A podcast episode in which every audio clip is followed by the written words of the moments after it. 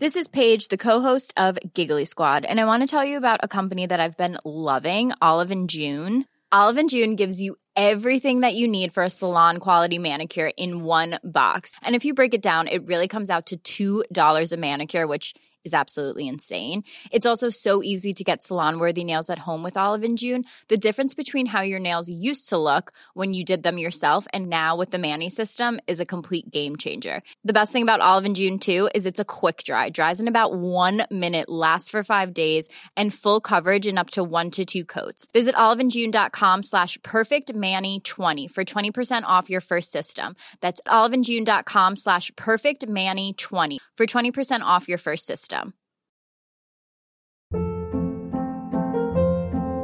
Hold up. What was that? Boring. No flavor. That was as bad as those leftovers you ate all week. Keke Palmer here, and it's time to say hello to something fresh and guilt-free. HelloFresh. Jazz up dinner with pecan-crusted chicken or garlic butter shrimp scampi. Now that's music to my mouth. HelloFresh. Let's get this dinner party started. Discover all the delicious possibilities at HelloFresh.com.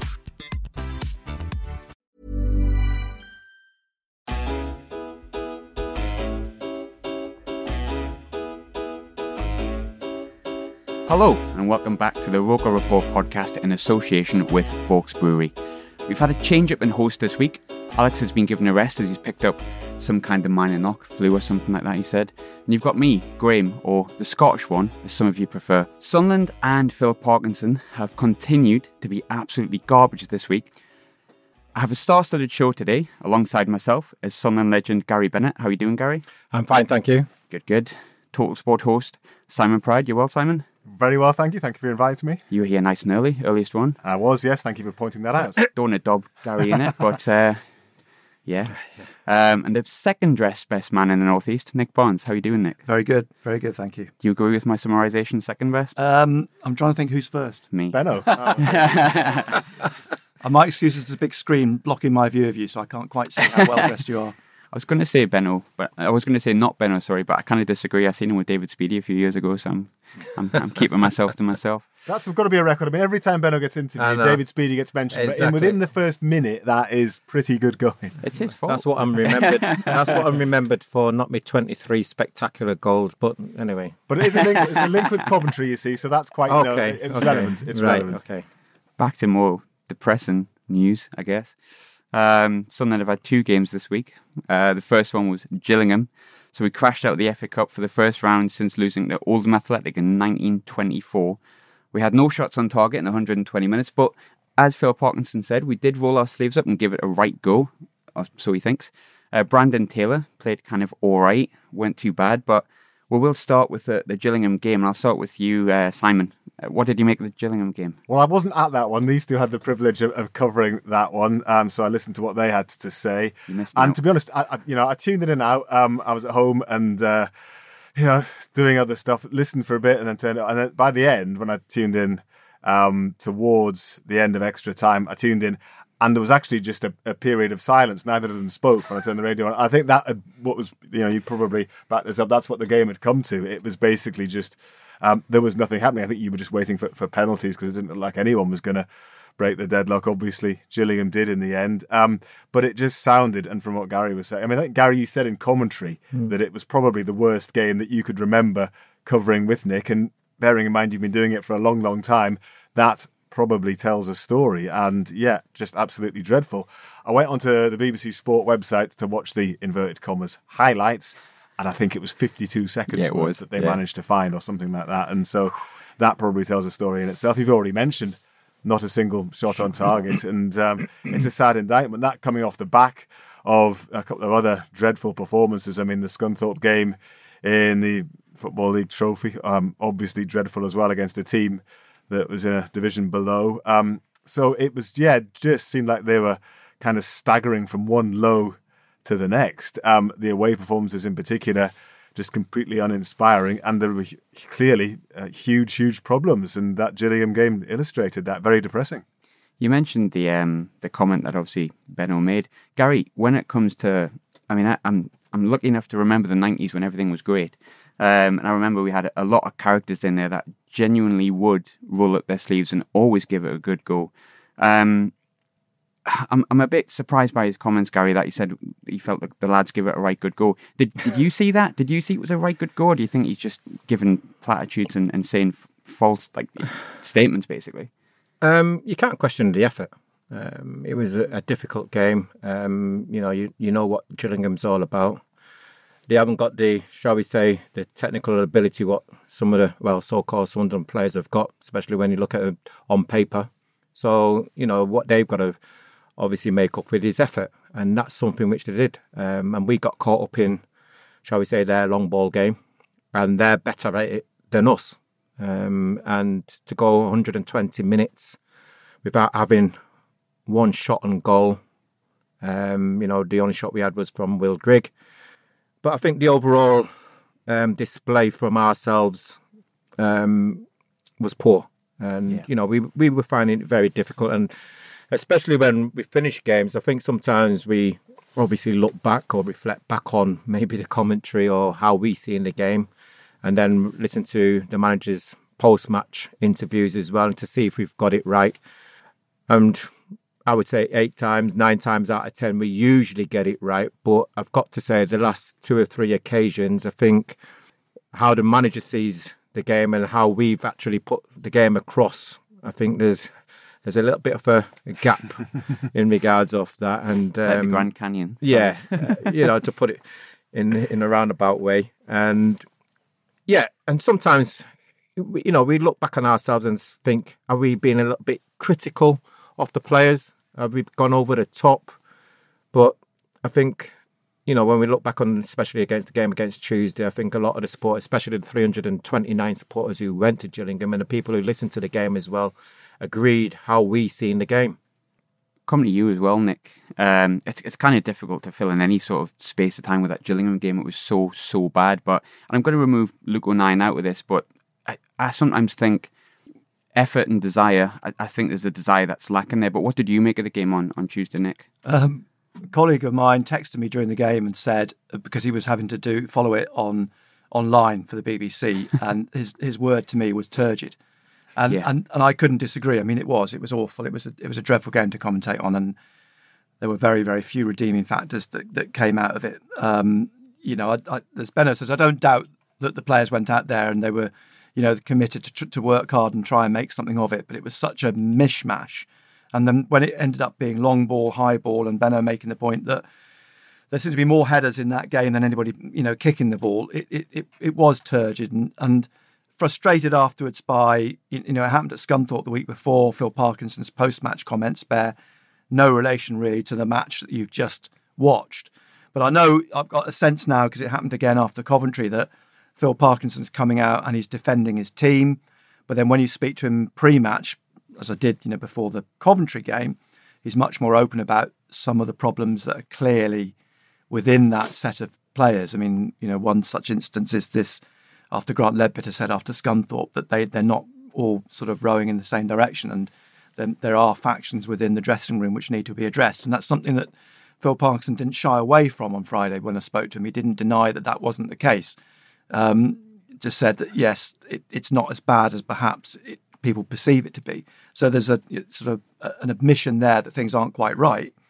But there are a lot of problems at the moment. And we've said numerous times in the last few weeks, it's worrying, it's a concern that you can go from a team that, while they lost at Shrewsbury, they had, I don't know how many chances, and they should really have come away with something, to a team that turned up at Gillingham and didn't have a shot on target. And you can't just flick a switch and hope that when Coventry roll up, you're going to play Brazilian football and beat, you know, Coventry 5-0.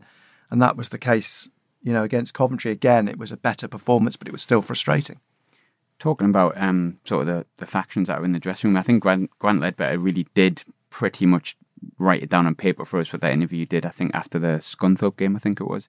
But with the team itself, we weren't playing great under Jack Ross, and there was a reason he was sacked, right? But why have we gone progressively worse under Parkinson? Can that be... I mean, I'll come to you, Simon, with this. Do you think anything can be pointed at Parkinson with that? Because obviously we have got considerably worse under him in a really short space of time. Yeah, and that seems to be a lot of people's opinion. And obviously you have to factor in as well that 5-0 win over Tranmere, and everyone thought, oh, actually, you know, maybe he's doing something here. I heard him described as maybe a sort of League One version of Sam Allardyce, getting things a bit simpler than they were under Jack Ross, and you know, maybe just finding a way to win games that they hadn't previously when they were drawing so many. But then since then, it has gone completely downhill. Now the manager obviously has to take some share of responsibility for that. It takes any manager a degree of time to stamp his authority on a team, on a club, and to get his ideas across. And so I suppose, you know, you have to give him a bit of leeway because of that.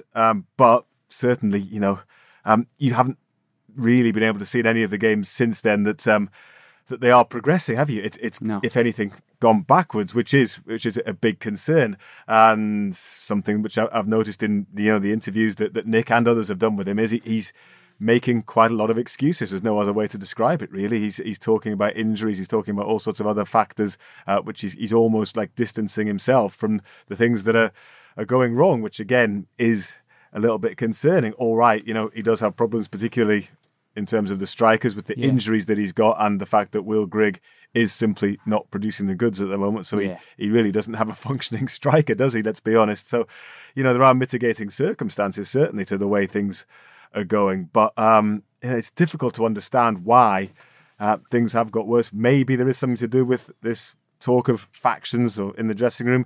Maybe some players are miffed that Jack Ross got sacked. And, I mean, you know, some have been accused of maybe downing tools a little bit, which there's absolutely no excuse for that, you know, no matter who the manager is. All right, you know, the previous manager got sacked because of the way that those players were playing, didn't he? So, if they then take it off and stop performing even to that level, well, it reflects more on them probably than the new manager. But certainly, you know, in a very short space of time, a lot of pressure is now on Phil Parkinson's shoulders. Some people have even said that after the Coventry game, you know, that Kim Pioca's goal actually has saved him his job. I mean, that's somebody said that on the BBC Newcastle phone-in after the game. So I don't think that would be the case. I think Parkinson obviously is going to get a bit more time than that, but he's already under a heck of a lot more pressure than he would want to be after so few games in charge. Yeah, absolutely. You mentioned something really strongly there, and I think I wrote something about this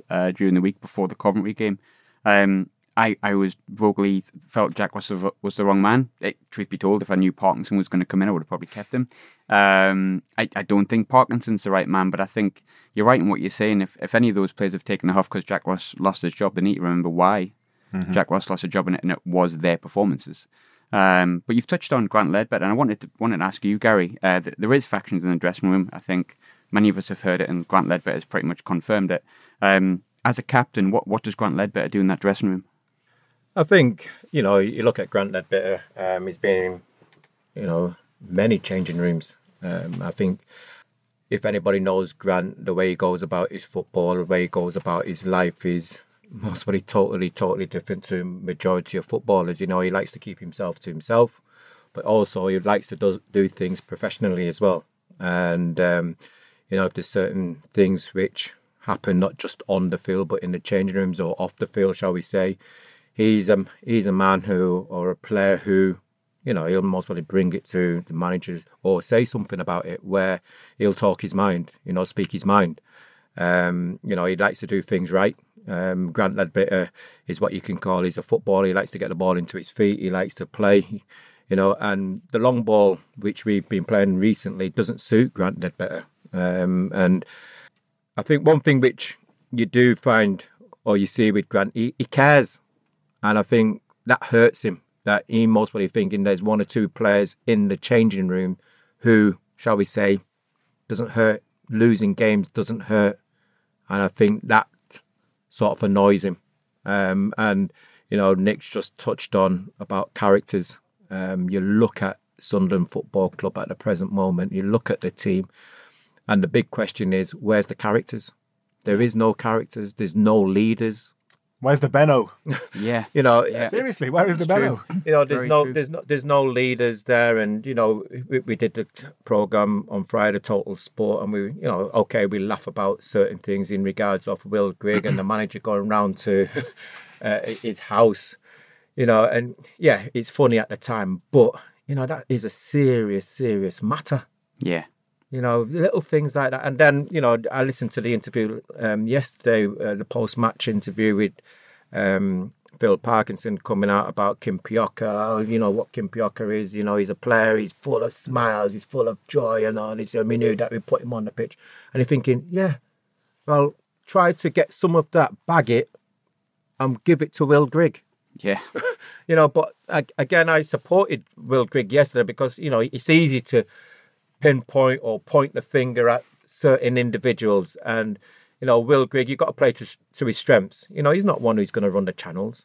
You know, you look at the game yesterday against Coventry City, the ball's going into the box. How many's in the box? One person, Will Grigg. If you don't find Will Grigg, you're not going to score goals. The more people you have in the box, the more opportunity you've got of scoring goals. And that's how we create. That's how we got the equaliser yesterday. Yeah. The equaliser, we had three or four people in the box. And it's fallen to Kim Piocha. He was able to put the ball in the back of the net. And it's, as soon as Watmore and Kim Piocha came in as well. And it's like, but I wanted to, before we go into the match in full, I wanted to just come to you, Nick, as well. And maybe I'm being harsh here, and I suppose you can tell me if I am or not. But I think yesterday when I was at the game, I levelled at a lot of the players, because as you do, you vent at matches and sometimes you can be a bit harsh. But we're talking about characters. But the worst thing for me yesterday, and I'm not going to name anyone specifically, and certainly not, I certainly didn't think Will Grigg was one that was shirking his responsibility. I can see he put the effort in. But there was some players on that pitch that just weren't taking the lead that maybe Luke O'Nien does, and they were almost cowardly. There was points when there was a simple, easy decision to make to win a ball, press a player. And it wasn't just about showing character yesterday, it was about them not being cowards. And that's how it came across to me, yes, and has came across in a while. But how do you get a player, just to kind of defend Parkinson a bit and play devil's advocate, how do you get a player, Nick, to start showing character? Does that not have to come from in themselves? Yeah, I think it does. I mean, it clearly does. I think, you know, there's been a lot of talk in the last few weeks about the players taking responsibility for the position that the club's in at the moment. And there's a lot in that. And you know, I think it's interesting looking at the way that both Jack Ross worked and the way that Phil Parkinson works. And both of them, in fairness to the pair of them, have been very candid off the record. I think Phil Parkinson's very defensive on the record because he's trying to exude positivity, if you like. He's trying to get a message out there that we will get it right. It will turn around. Let's all be positive. Let's all head in the same direction.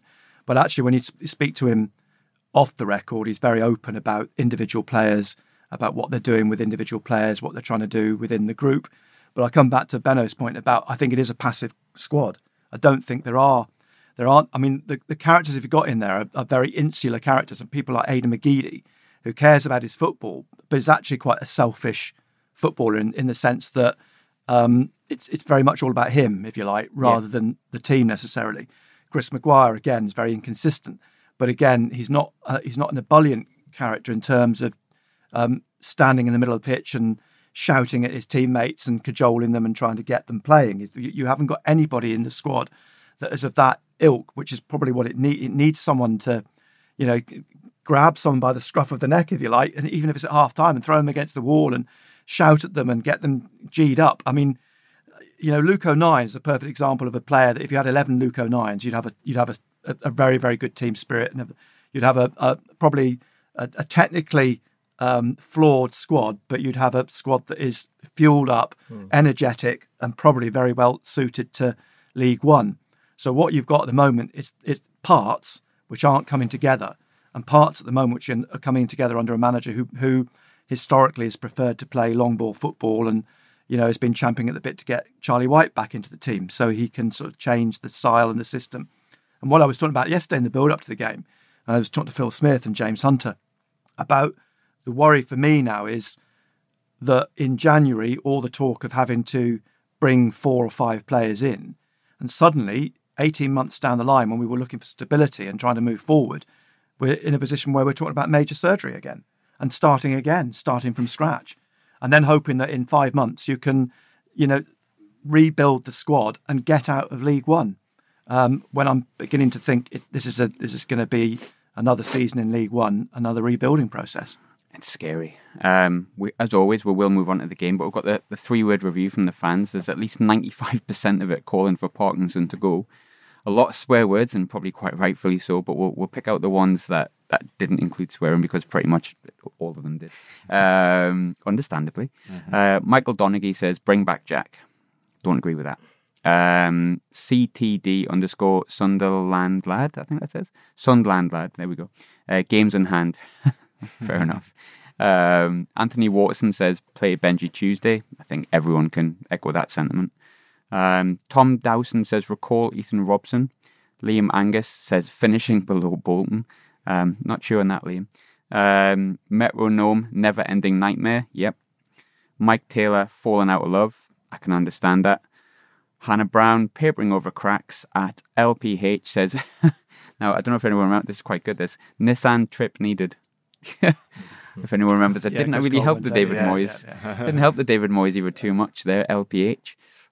Jordan Gowland says, League One forever. Neil Brown says, Bolton destroyed him. I don't know. Oh, Phil Parkinson? All right, I thought he was referring to Jack Ross. I was like, I think, oh, well. SFC Wilkes might survive relegation. You never know. And Hair Lip, attendance is dropping soon. Yep. So just moving on to a little bit about yesterday's game. I'll try and keep it as short and as nice and as even as possible. We were crap. From pretty much start to finish. I think we've mentioned about, I mean, yesterday, I was sitting there obviously with Ashley, with my girlfriend, and we were sitting watching the game, and when the goal went in, I didn't even react to it. I was annoyed. The only time I reacted was when I realised it was Benji that scored, and it was like, that's nice. That's nice for him.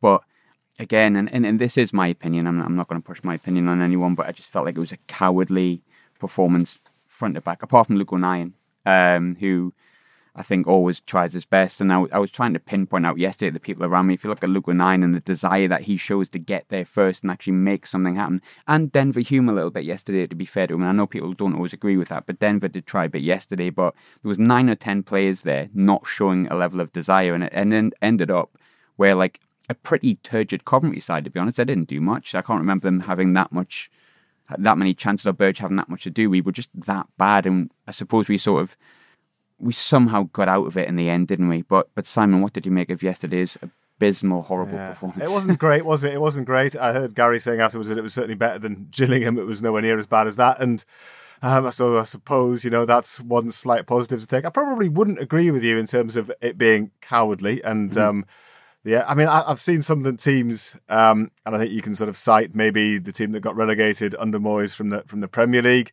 and some of the players that were in the side then, and indeed in the Championship season. I think there were certainly cases then when players had they didn't care. There were some players in that team that clearly weren't bothered what was going to happen to Sunderland. It was all about them. I think, to be honest, yesterday I think most of the players were giving it their all, and to be fair to them, they did get back into the game, they did keep going, and they got that equaliser, so to an extent there has to be a bit of credit for that. I don't think that what you're talking about there, the lack of quality, I don't think it was down to players not showing, or even not necessarily not wanting the ball. I think they did. I think it is just a lack of quality and a lack of confidence. I think those are the two main factors. I think on the whole, the desire was there, and the fact that they came back into it and got that point, I suppose that will at least maybe give them something to cling on to after the game. I mean, it is difficult watching them. That's the first match I've seen live under Phil Parkinson. So I was trying to work out what his style of football was. Certainly, you can tell that he would rather have a big striker. It was difficult to see what the game plan was. Quite a lot of the time, it seemed that he had Leadbitter sitting in front of the back four. It seemed that Dobson and Power were there to run around a bit, and to when Sunderland didn't have the ball, to close down, try and win it back. When Sunderland did have the ball, maybe to try and get forward and support the front players. But the ball was getting played up quickly, and Sunderland weren't often retaining it. That's not Will Grigg's role. McGeady and Maguire were, for large parts of the game, Maguire in particular, completely ineffective. I felt so very poor yesterday. So there was certainly it didn't look very coherent generally, the performance. Will Grigg still is a huge issue. I get what Gary says about the fact that they're not play to his strength, so I feel a bit sorry for him to that extent. But I think, you know, as the game went on, his movement became less and less. He became more disillusioned. I think when Watmore came on, that was maybe a time for him to come alive again, because Watmore was getting down the right-hand side, wasn't he? He was getting balls in. There was one moment that kind of struck me. I was watching Will Grigg, even when the ball was nowhere near him, and just seeing, and he was still trying to make runs, but he seemed a bit half-hearted. And there was a couple of times when Watmore was getting the ball, you could see what he was going to try and do, get down the outside, get a ball in, and he did that on one occasion, pulled the ball back, and Grigg had just kind of, he wasn't even moving from the penalty spot. It was the time you come alive, make a run, either near post, back post, get away from your man, but he just didn't, and he was taken off not long after that. His shoulders were down, he came off, and that rather kind of summed up the game for me. So yes, it was really poor. I don't think it's down to lack of effort, though. I just do think it's down to a lack of quality, a lack of confidence, and perhaps still players not quite sure what the pattern of play should be, what the tactics are. What do you make of the game, Gary? Yeah, I agree with Simon. You know, we asked that question yesterday. What was the formation? Where's Aiden McGeady supposed to be playing? Anywhere he wants, by the looks of it. You know, the amount of times, you know, he's outside our 18-yard box or inside our 18-yard box or receiving the ball in the D on the halfway line. You know, sometimes you think, he's just getting in the way. You know, you need him as an outlet. You need him further up the field. Now, Duncan Watmore came on for the last 15 minutes. He gave us width, and straight away, when you received the ball, it was an outlet, and you just passed it out wide, and Duncan was in. You know, he gave us a little bit of pace. You know, I don't know what role Max Power was playing. I think Dobson as well were lost, and I think that's something which they need to sort out. And we've been talking about this in regards of formation. We're talking about pattern of play. You know, we see this week in, week out. What is our pattern of play? You know, you look at Coventry. They had a style or a pattern of play. And when they went forward with a little bit of tempo. Yeah. When Coventry had the ball at the back, you know, the amount of time they had on the ball was unbelievable. They had so much time to receive it, to pass it. There was no pressure from Sunderland. Maybe the players were told just to drop off, let them have it, but when we had the ball, we were put under pressure. How many times did we put the ball out? How many times did we miscontrol the pass? Because all of a sudden they were willing to press. And it looks as though when we're coming up against opponents, they seem to be at least a yard or 2 yards quicker than us. I don't know why. We lack a lot of pace and energy in the middle. And I think the comment you made there is maybe where my cowardly feelings come from, is that there wasn't anyone pressing. There was no one that wanted that. I don't think a footballer ever goes on the pitch not wanting to win. And maybe I'm using the wrong word. I think I just want someone, you know, when people talk about pressure at Sunderland, it's League One. It's League One. How can you, if you've got anything about yourself as a professional footballer, League One in Sunderland is not a pressurising football club. Well, it's not. Sorry. Well, again, you know, people have been talking about Catamol. His name's been brought up a few times. You know, are you missing a league, Catamol? You're missing somebody off his calibre, somebody who's got that will, that heart to go and close people down. You know, somebody who wants to win. And that triggers other people, so they're going. Yeah, exactly. We talk about, you know, the will, have they got it? You know, one thing which you can't coach is a heart. Yeah, you can coach anything else. You can't coach a heart. You either got it in you or you haven't. You know, Aiden McGeady. You know, no matter how much coaching you do, he's not going to be one who's going to go and close the ball down and get hit in the face or whatever. There's no way that's going to happen. You know, and I think there was a part of the game yesterday when Dobson lost the ball in the middle of the park and his reaction was poor. Yeah. And now that might be down to confidence. You know, okay, people are going to misplace passes. People are going to lose the ball. It's what you do after it. You know, you're looking for a reaction, and that's what you want. I think it happened a lot as well.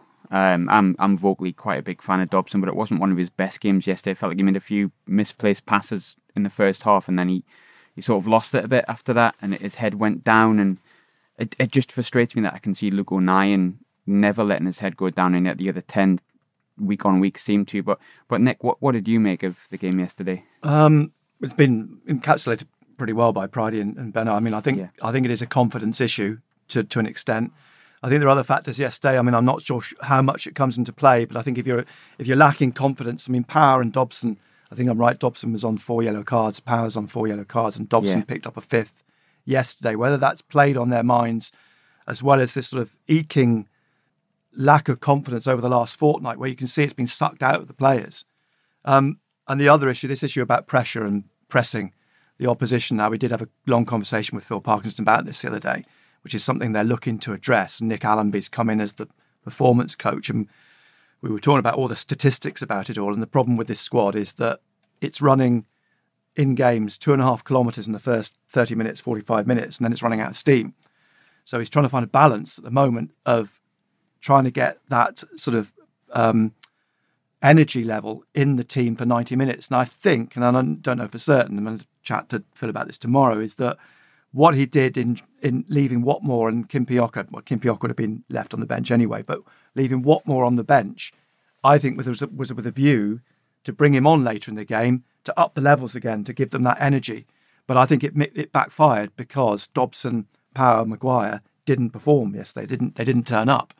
And I think that then skewed the whole game because you trusted those players to go out there and put in those energy levels and they just weren't doing it. And clearly when Watmore came on, it changed the game because suddenly you had a player was running at defenders, was causing Coventry problems down that flank. So there are issues there. There are clearly issues that have got to be addressed. And, you know, a lot of it is to do with the balance in the middle. Now, Phil says that his first choice midfielders are Power and Dobson. Why? Because they're tall, they're athletic and they can run because they haven't got anybody else of that ilk in the squad. Now, Dobson, like you, I agree with you. I think he's, you know, as a character, he's very much like Luke O'Nien. Yeah. To speak to his enthusiasm, his desire, his willingness. He's an experienced midfielder and he's played, you know, how many games? He's played over 100, whatever his games in League One, League Two. Yeah. And so there was something clearly affecting him yesterday. That wasn't the Dobson we've come to expect. No. So, pulling together, we made this point about the last 2 weeks in these cup games and the form slowly, inexorably getting worse and worse. And we said going into the game against Coventry, you can't just flick a switch and suddenly turn up and play like Brazil. I think it was a better performance yesterday than we'd seen over the past fortnight.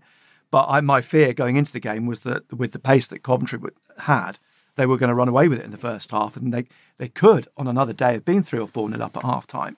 And my fear was that was going to happen. Mm. You know, we were going to get another scenario like last season, when suddenly they were going to be 2-3-0 down by the break and game over. But at least, as Pridey says, there was a doggedness about them and Coventry didn't offer anything in the second half.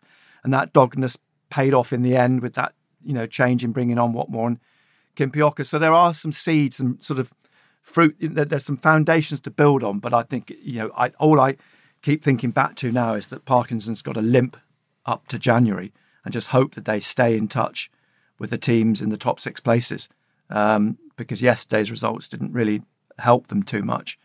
And that, you know, it's heap pressure on the game against Burton now. So we'll go to sort of questions from the listeners, Reddit Go users, Twitter and whatnot. Some really good ones, actually. There's one that really does stick out to me, and I suppose it's what a lot of people maybe are asking, despite it being only, I think, 2 months that Parkinson's been in the job. From Ready to Go. The user Griswold says, and I'll put this towards you, Simon. Charlie Methven said on Friday evening at the Stadium Light that Ross hadn't lost the dressing room, and the decision to sack him was made on underlying performance data. Mm. Ross lost 10 in 76. What does the underlying data tell us with Parkinson losing 6 and 10? Yes, that underlying data isn't great, isn't it? It's not the best.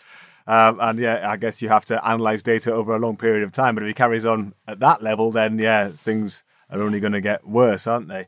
I was somebody that, and perhaps, you know, I think maybe the tide had certainly turned against Jack Ross. I would have liked to have seen him given more time to turn it around. I liked what he was doing in some respects. I completely understand the frustrations and, you know, there were far too many draws, etc. But I would have liked to have seen, I'm just sick and tired of the constant changing of managers. There have been just, you know, so many. I mean, in my lifetime, I, you know, you know, since the early 70s, there have been a ridiculous number of managers. You know, Sunderland's have been in existence since 1879, and I think, you know, something like 4/5 of the managers in that time have been kind of since 1980, something ridiculous like that. And that turnover has got ludicrous over the last few years. So that's, I mean, you know, I realise there are times when chairmen and owners feel that, you know, you have to make a change. I would have liked to have seen Ross given a little bit more time to maybe turn things around. Now that Parkinson's here, well, again, you know, I mean, you can't just say, and look at his record now and say, well, you've got to sack him because it's so bad. But how long do you give him if the results don't pick up, if the away form stays as it is, and if they're not picking up wins at home? Like, what will happen if they lose to Burton on Tuesday? And that would then be 1 point out of 6 at home. And, you know, people are going to start, the pressure is going to mount so quickly on Parkinson. But it would take a really drastic set of negative results for me to be of the opinion that he should be sacked, because I just don't think that there has been any form of progress whatsoever under this system of sacking managers as soon as things look like they're going a little bit wrong. I mean, would Sunderland have been in a worse position now if Simon Grayson was still in charge? I know some fans will say, yes, they would. He was dreadful. Would they, though? I mean, would they, you know, they might well have got relegated still from the Championship. Would they have been in a worse situation in League One? I mean, Grayson had a decent record managing teams in League One.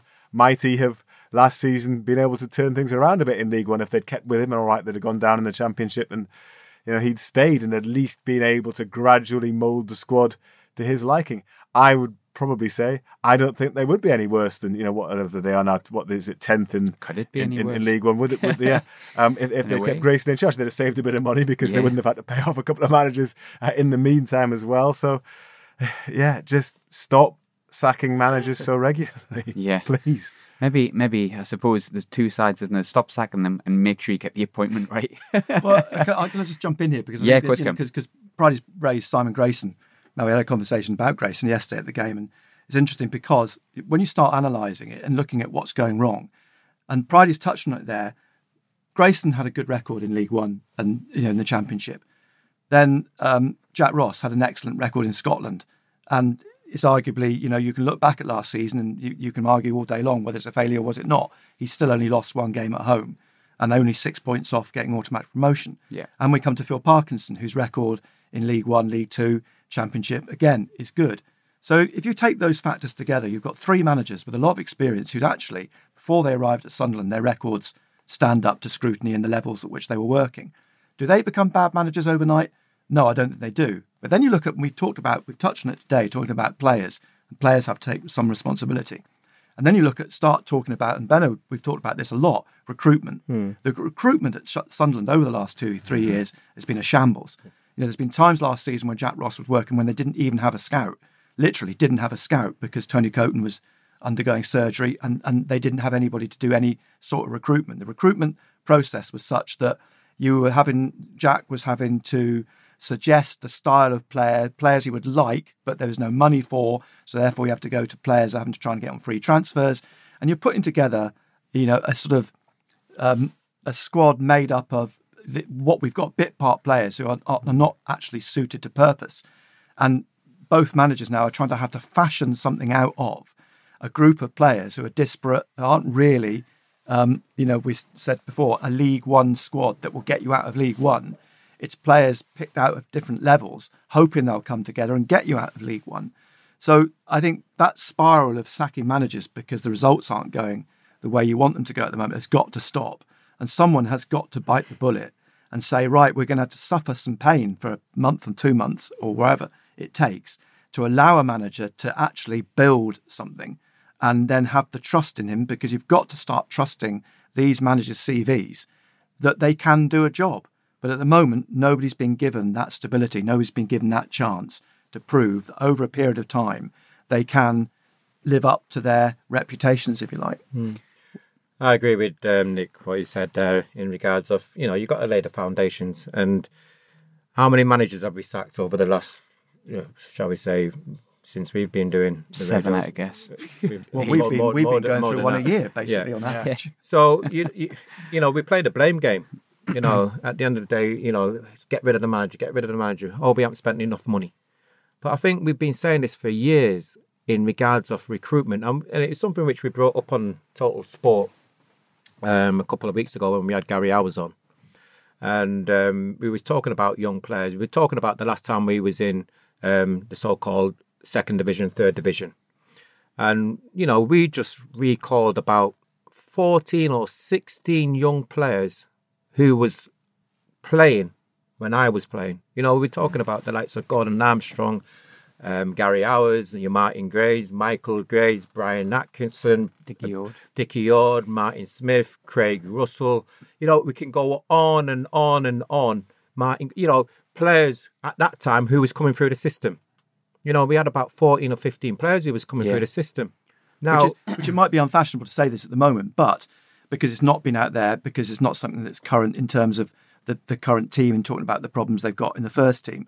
But Phil Parkinson's a big champion of the academy. They've sacked all the academy, or they've gone back to the base at the academy and starting all over again, because it's absolutely critical they start getting good young players through the academy. But you know, they're looking for someone. They're looking for a new academy head sort of recruitment to try and who knows this area inside out, knows every football club in the northeast, knows everybody connected with it, to start trying to blood young players through the system. Because those players that Gary's mentioned there, all right, maybe some of them weren't world beaters, but they were all local, good enough and all good enough to play second tier level at the very least, weren't they? And all did a really good job in their own different ways. Smithy was great, that level. Come to think of it, and he was given a chance at 17 or something like that. Exactly. And then you look at someone else that hasn't been mentioned there, Michael Bridges, a little bit later on, I know, but then you know he came through. But you're only going to let that. That's only going to happen if you, like, for instance, you know, Phil Parkinson's here now. He's got a plan. He knows how to get teams promoted. He knows how important the academy is. So what do we do? Do we all throw our arms up and say, this football isn't good enough, you're losing games, you're a useless manager, right, out you go. Another manager comes in, doesn't believe in the academy, and then this whole spiral starts again. Yeah, you've got to stop with someone who's got a plan, and which is, you know, in essence, is a rigid and workable plan, which at the moment, if Phil Parkinson believes in the academy and wants to get young players blooded and get a system working to get them through, well, it's not going to happen by January, but it could happen by a year's time, 2 years' time. It's probably going to be 5 years, though. That's the thing. May well be, but that patience, will it pay off in 5 years? It probably will, because there are clubs in the Football League, and Bournemouth is one of them, who prove that with a bit of, you know, sticking with your manager, Eddie Howe being the case in point in Bournemouth, through all the rough times, look where Bournemouth are now. Sean Dyche Sean Dyche. It's having a template. You know, what is Sunderland's template? I don't know. I don't know what sort of player they're looking for. You know, there's a lot of local talent. You know, but we don't actually. We keep changing the academy. Well, not changing the academy managers. We keep changing the managers, but they don't have any belief in the academy. You know, we've got to. We've been talking about recruitment. You know, we can go back 10 years. You know, some of the players which we've actually brought into this football club, who's actually bringing them in? Is it the manager? Is it the chief exec who's bringing them players in? The amount of money which we've wasted. You know, so we've got to look at somebody who knows local talent, knows about the football in this area, and can build and hopefully start to bring one or two young players through the system. But first of all, you've got to have a template. You've got to have what type of player are we looking for? The times we've talked about, we're too small. We're not quick enough. We're not physical enough. You know, so you're thinking, right, okay, first of all, we've got to find players who are quick, mobile, who's got a little bit of physicality about them. That's the sort of type of player you've got to be looking at. Everything else fits in. You know, I read about Arsene Wenger when he was looking for footballers. You know, what type of footballer was he looking for? Somebody who was athletic. Okay? You always can teach an athlete to become a footballer. You can't teach a footballer to become quicker. No. So if you've got pace, you can make them become a footballer. Yeah. Okay? But if you're a footballer, you're not going to make them become an athlete and become 100 meter. Can you? I don't know. No, you can't. Is that something you're not going to make them quicker? Can you though? Because if 100 meter runners have coaches that make them quicker, could you not? Can you not make players quicker? I don't know. Is it possible? Is that something fast, to look at? I guess, aren't they? In a sense. It's the other way around. Yeah. I'm sure that if you've got somebody who's quick and who's athletic, you can teach them to play football. Yeah. If you've got somebody who's good at football, are you going to be able to make them quicker? And you almost need that as the basics now. You need to be quick and athletic and strong, and that's the basics. And then if you're a good footballer, well, that's a bonus. Exactly. I think what Ben was doing is advocating the signing of Usain Bolt. well, in Australia, I didn't know he was about it. He's got a couple of goals. Lewis Hamilton. Because he's good at corners, isn't he? Oh, he'd do all right. You can't do any worse than what we're doing at the moment. Jeez. Okay. There's a good question regarding, I suppose, the management as well, and I think it's something I kind of agree with. And I think when I was touching before, and I think you said about sticking with someone, and I said stick with someone to make the right appointment. I kind of meant like something like this. I think sometimes, and again, feel free to disagree, absolutely, but I think sometimes the managers that succeed the best at Sunderland are the ones that have something about themselves. I mean, you look at Roy Keane; he did really quite well here, but he's done nothing anywhere else. So it's almost like he fitted this club, and maybe I felt the majority of the fans, me included, felt Parkinson maybe just wasn't the right bloke in that sense, but. DJB_1976, and I'll throw to Simon first again, but feel free, everyone, to just come in with your own opinion on it. He says, did the club miss a chance to energise the fan base by appointing Parkinson over maybe a Kevin Phillips and an experienced assistant manager combination? Since he's come in, performances have got worse, which you've touched on, but the fan base seems more divided than it has been for ages. It's a really difficult one, that, isn't it? Because Kevin Phillips would have been a popular appointment with a lot of people simply because of what he did as a player at the club. He does have coaching experience. He's never been a manager. It would have been a gamble, but then again, isn't, in Sunderland's current predicament, any manager a gamble. Yeah. So yeah, I can see why people would have liked him. And then some people have said, well, he should have been assistant to somebody more experienced. Others have said what you've said there. He should have come in with an experienced assistant to kind of help him along, which, you know, I guess is possible. I know Phillips was very keen on the job. He would have jumped at the chance to manage Sunderland. Does he have the character, the personality? For the job, only time would have told. And will he be Sunderland manager one day? I think probably he will be. Whether he'll get another job somewhere else, he needs his first break in management, doesn't he? And you know, if Sunderland aren't going to give him that break now, I don't know if they ever will. So he needs to get his break somewhere else, do okay, and then be appointed by Sunderland, I guess. I must admit, I didn't think. You know, at one point he was the favourite or one of the favourites to take the job. I didn't think it would have been the right decision. I suppose part of that is because I fear for, you know, I don't like it when someone who's a hero at a club suddenly becomes vulnerable. I mean, if results didn't go well for him and he plummeted down the league, well, fans would soon turn, and that's just the nature of it. And that would be such a shame to see for someone that had won the European Golden Boot with Sunderland and was perhaps, you know, the best player that a lot of Sunderland fans now have seen in their lifetime. Yeah. So, but maybe you shouldn't consider that. Maybe if he's willing to take that risk, that's up to him. I mean, there's going to come a time perhaps when, you know, that's going to be the next way that Sunderland go, I suppose. They tried with Jack Ross to go with somebody who played a certain brand of football that was untested in English football, but, you know, certainly impressed the owners with what he said and his job interview and the way that he set out what he was trying to do. Now they've gone to somebody who's clearly got a record in League One and has got a record in getting promoted and also has a certain brand of football with which he's associated. If that doesn't work, well, they will change him, even though I've kind of advocated sticking with somebody else. Maybe the next time they will think, right, well, I might as well just throw the dice, give it a real gamble. And you never know, Kevin Phillips might somehow have the charisma, the energy to turn things around. But unfortunately, I don't think it's as easy as that, and I would have my doubts. It would be a hell of a difficult task for him. I'd echo what Bridie says, and I think the danger is that it's too easy to get, you know, this emotional sort of roller coaster that let's get Kevin Phillips in, let's get someone, the hero of the club, in. It's a brutal league, it's a brutal situation the club are in at the minute. The problems, you know, are manifest. We've talked about that. It's chewing up managers, it's spitting them out, because the problems aren't so much the managers themselves, it's what they're having to deal with. And I would fear for someone like Kevin Phillips coming in with no actual managerial experience now and having to combat all the things that he would have to combat behind the scenes to get a team out there that's winning games on a regular basis.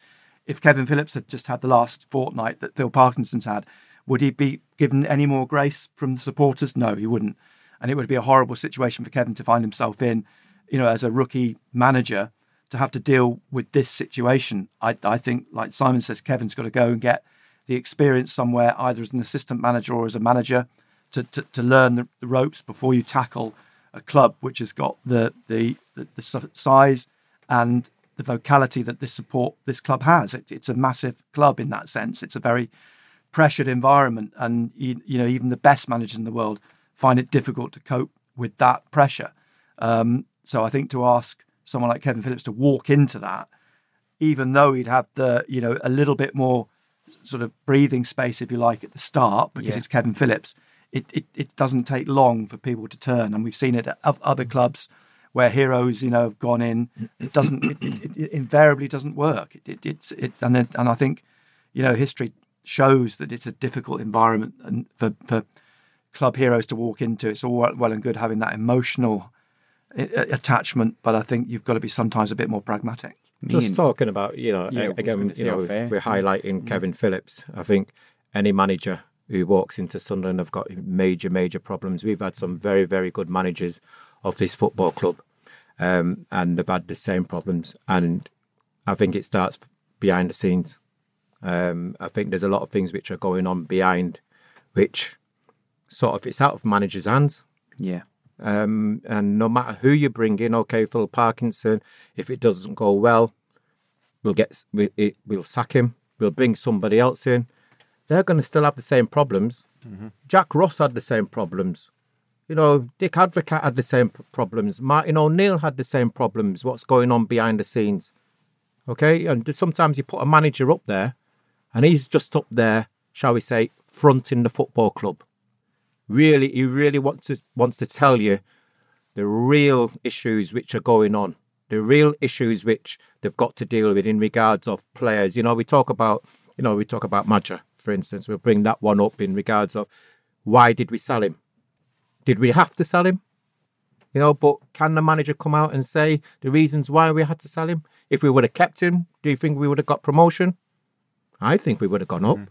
Talk about the things that come out in the wash. You're talking about there's loads of issues which are going on behind the scenes, which as a manager, you can't really come out and say, by the way, this is happening, that's happening, I can do this, I can't do that. Which is exactly what happened with Jack Ross, who refused point blank to actually use it as an excuse because he knew it would come back, because fans would say you're just making excuses. Mm-hmm. Now, Phil Parkinson, to my mind, to a certain extent, is doing the same. He's being very, very ultra defensive about the squad, and because he's not going to come out and start saying, actually, what I'm having to deal with at the moment is this, A, B, and C.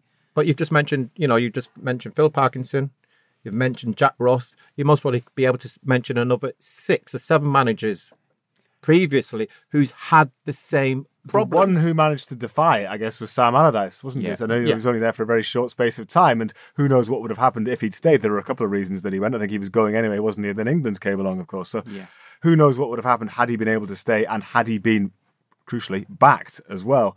Because he did seem to be the right fit, with Sam, didn't he? He was the right fit in that sense. And crucially, the budget and the players he bought in that January worked for him. Mm. He actually hit gold dust in that sense in that January transfer window. Mm-hmm. Which is one of the rare January windows that actually has worked, and since Roy Keane, perhaps, and that's the 6 players he bought in that January. Yeah.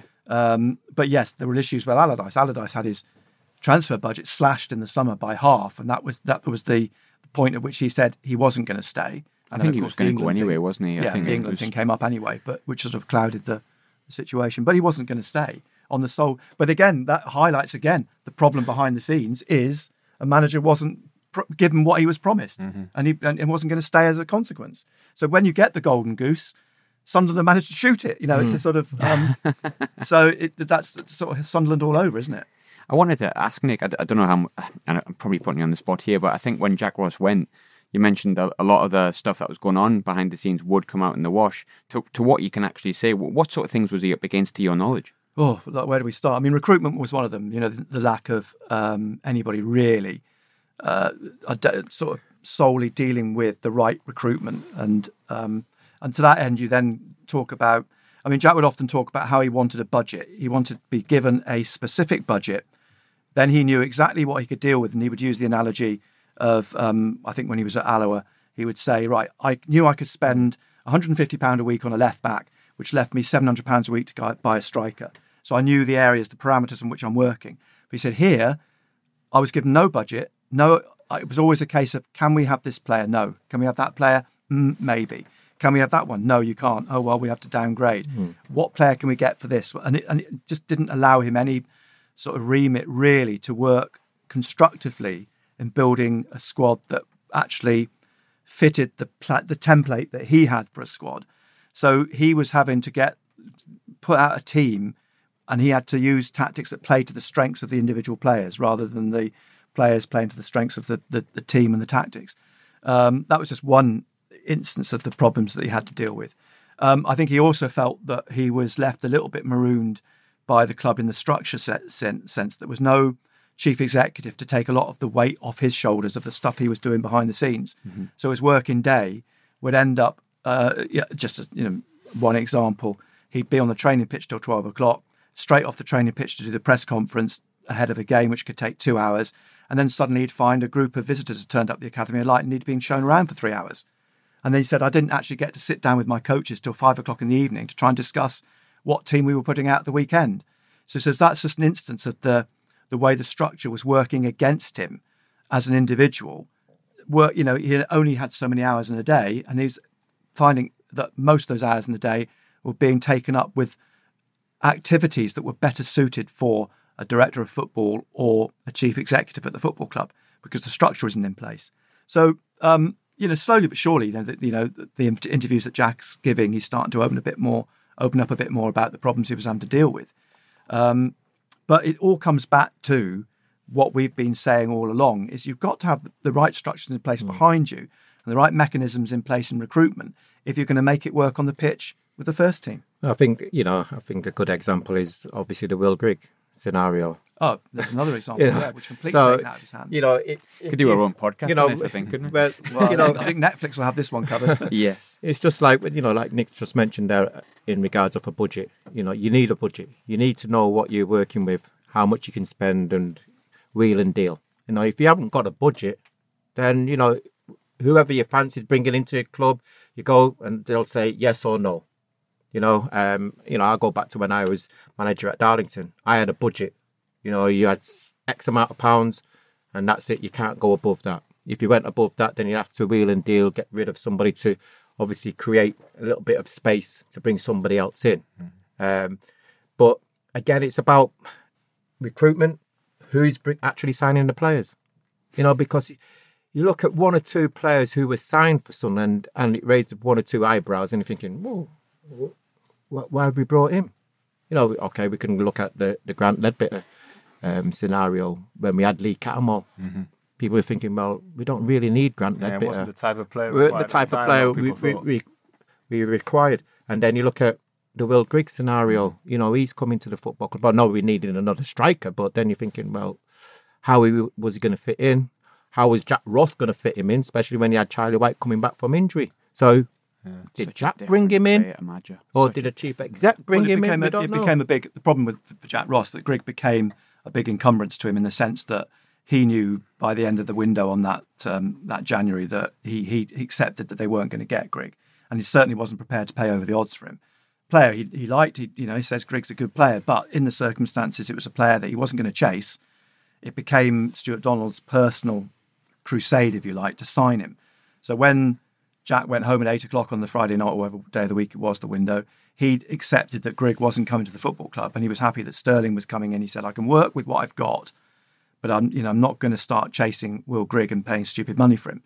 But that became Stuart Donald, as I say, his personal crusade, and ended up in a price tag, which in the end became an encumbrance because other football clubs then looked at Sunderland saying, oh, well, look at Sunderland, they're the big spenders. They're the big spenders in this league. They've got Will Grigg, they can spend $4 million on this player. They upped the prices. They were looking to pay for other players then, because agents are then saying, oh, well, hang on a minute, you can afford this for X because you paid £4 million for Will Grigg. But, you just touched on it there, brought in the lad from Tottenham, Sterling. Mm-hmm. How much game time did he have? Why did we bring him to the football club for? And he actually Who brought him to the football club? One game he actually got about 20 minutes and he did all right. I think, and as you said, Jack Ross was quite happy with just him.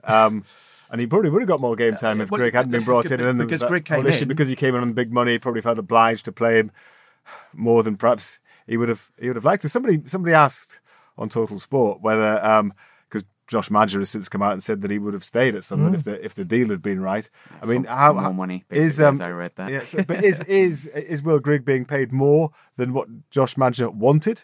I don't know. I mean, when you throw in the transfer fee for Grigg as well, has it been more expensive to have Will Grigg than it would have been to have kept Josh Madger on a contract that he would have accepted? I would have thought so. Very possibly. So, yeah, you know, that just, again, I don't know, that's when you come back to those two words, typical Sunderland, isn't it? That's what those decisions need to be, I suppose. Because I read the interview and I felt Madger was basically saying more money. And that, I think when you're a fan, it does naturally go against you. But when you look at it more objectively, like you just have, you're probably right.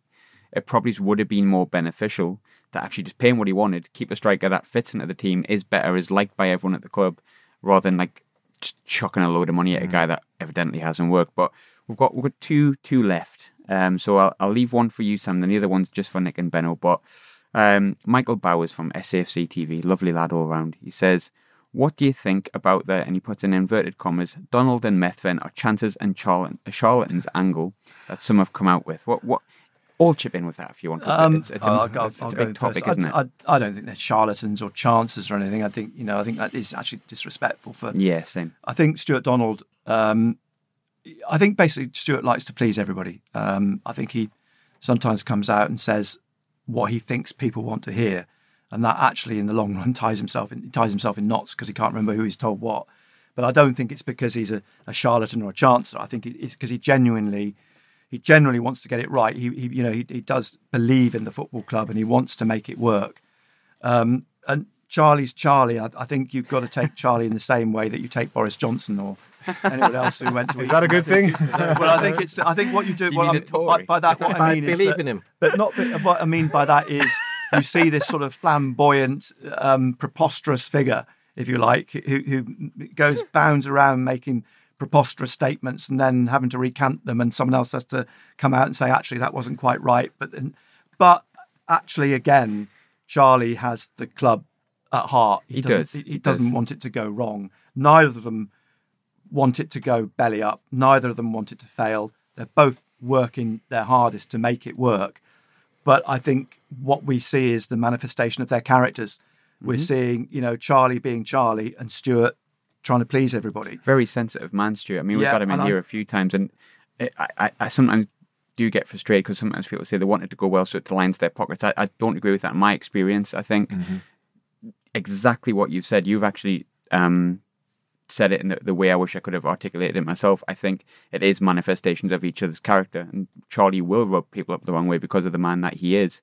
Do I think either of them don't want Sunderland to do well? They both desperately want Sunderland to do well, and for the fans, not just for themselves and not just to line their pockets. You have to take Stuart Donald at face value, I think, and as Nick says, he's sometimes maybe tied himself up in knots a little bit. Whenever he's been on BBC Newcastle, he's always, I think, been open and honest and tried to answer questions as thoroughly as he can, and, you know, people talk about him you know, being a charlatan, lying, etc. I don't think he does. I think he basically just tries to explain things as best he can, and I take him at face value, and I'm certainly giving him the benefit of the doubt. And I think that you know, I've appreciated his openness because not all football club owners are like that. I think he's explained, you know, the recent investment from FPP. I think he's explained that as best he can. He came on the show recently and talked about that, and I think that at least appeased a few people and made them realise that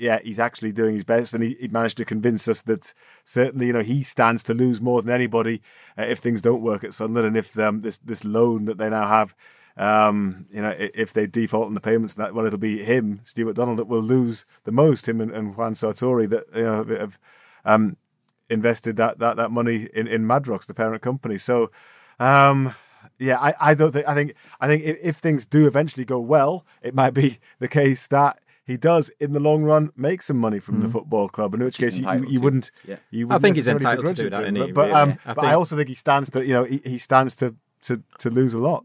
I think what's happened with Stuart is that I think he's been too open. I think when you look at football clubs and football owners, I think there's nobody else who's done what Stuart's done, especially with his relationship with the media, his relationship with the supporters. He's been on board, and it's made the supporters and everybody else know what's happening. And maybe he's given out too much, shall we say, expectations, what they're going to do. Maybe, you know, if he says we're going to get a striker, we're going to get a striker no matter what. He's going to push that through, you know. So I just think that Stuart tells you, and I think that's it. You know, the Will Grigg saga. Yeah. It was for the best intentions, but it didn't work. Well, because he said he's going to get his strikers, and he's, shall we say, built the supporters up. They're thinking, oh, we're going to get a new striker, and he's going to be. We went out and got a striker. So I think, you know, Stuart said he can take the club as where he can take it, as far as he hasn't got the finance, as he said. If he got to the start, you know, from the start, if he went to the Championship, that's when he's been looking for investment. You'll be looking, hopefully, for somebody else to take it on to the next step. He's been, you know, well open about that. Mm. So the final question, we're going to leave it on a positive here, right? So it was a question that was aimed from our very own Gavin, towards Benno and Nick. Is there any great stories from the road that stick out massively in your head? Let's end it on a positive. Oh, I can't tell that. I can't say what happened. I said, Nick's missus is here, so I can't say anything about that. Outrageous comments. That is outrageous, actually. I'll have words with you. Causing what? Trip to Gillingham in a fortnight's going to be interesting now. I think I can never get anything out of them about this. So if I can't, I bet you can't either. No. Well, one thing which does stand out, you know, when we talk about our trips, I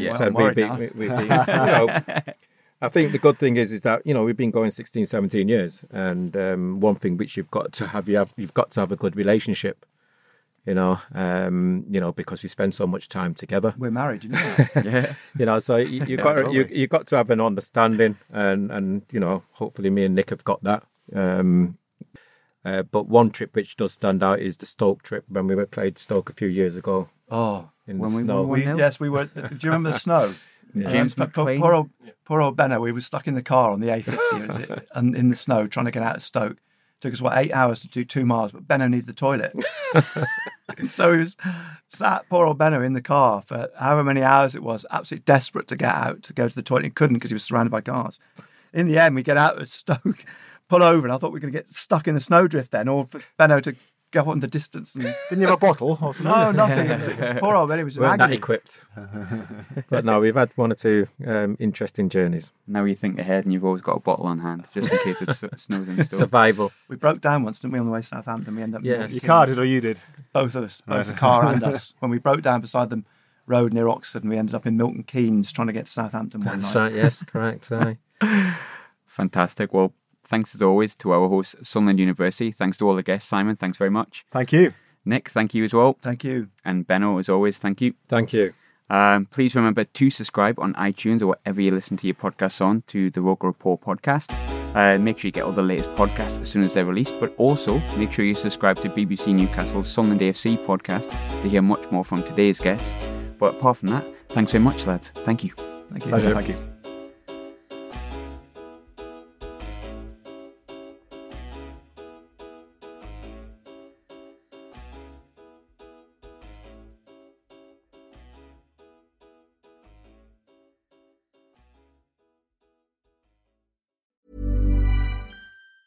Ever catch yourself eating the same flavorless dinner 3 days in a row? Dreaming of something better? Well, HelloFresh is your guilt-free dream come true, baby. It's me, Keke Palmer. Let's wake up those taste buds with hot, juicy pecan-crusted chicken or garlic butter shrimp scampi. Hello Fresh. Stop dreaming of all the delicious possibilities and dig in at HelloFresh.com. Let's get this dinner party started. When you need mealtime inspiration, it's worth shopping Kroger, where you'll find over 30,000 mouthwatering choices that excite your inner foodie. And no matter what tasty choice you make, you'll enjoy our everyday low prices, plus extra ways to save, like digital coupons worth over $600 each week. You can also save up to $1 off per gallon at the pump with fuel points. More savings and more inspiring flavors make shopping Kroger worth it every time. Kroger, fresh for everyone. Fuel restrictions apply.